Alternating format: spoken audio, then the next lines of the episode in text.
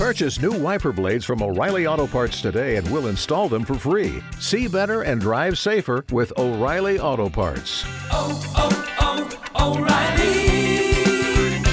oh, O'Reilly Auto Parts. Talk shoes. Recorded live.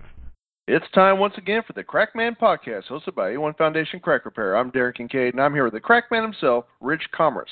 Rich has thirty years of experience in the construction industry with over twenty years as president and founder of A one Foundation Crack Repair. This podcast provides expert basement waterproofing, concrete repair, and preventative maintenance tips for homeowners and businesses. A one Foundation's valuable insight will help avert the disaster of a flooded basement, health problems due to water infiltration, and protect your biggest investment, your home. The topic of today's podcast: what is that rusty thing sticking out of my foundation wall? So, Rich, are people actually complaining about rusty metal things sticking out of their basement foundation walls?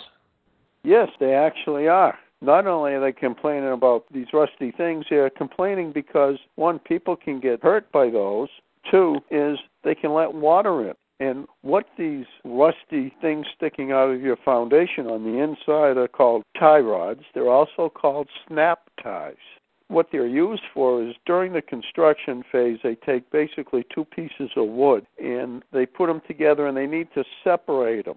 So they put these little rods through and then they pour the concrete between the wood. Now, when the concrete's cured, they need to pull the wood off and they snap. They're supposed to snap these ties, hence the word snap ties.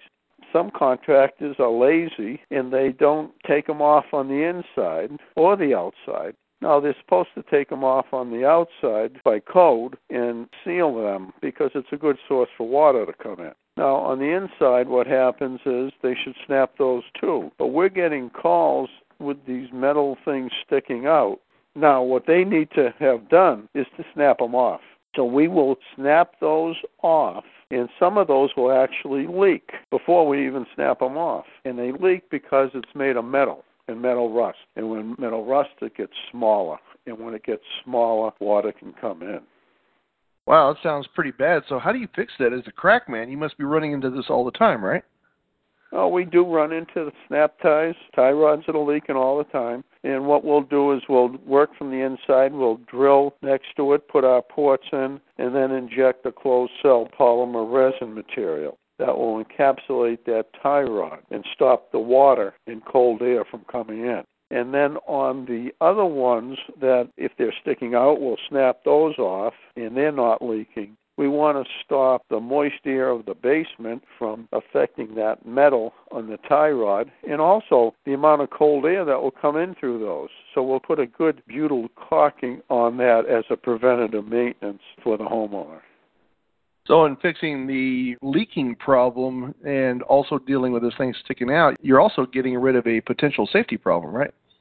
That is correct, and we're also saving energy by stopping the air from coming in.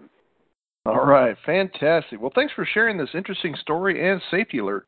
So listeners, if you have rusty metal things sticking out of your basement foundation walls, consider calling a professional like the Crackman to deal with the issue before it hurts somebody you love or springs a leak.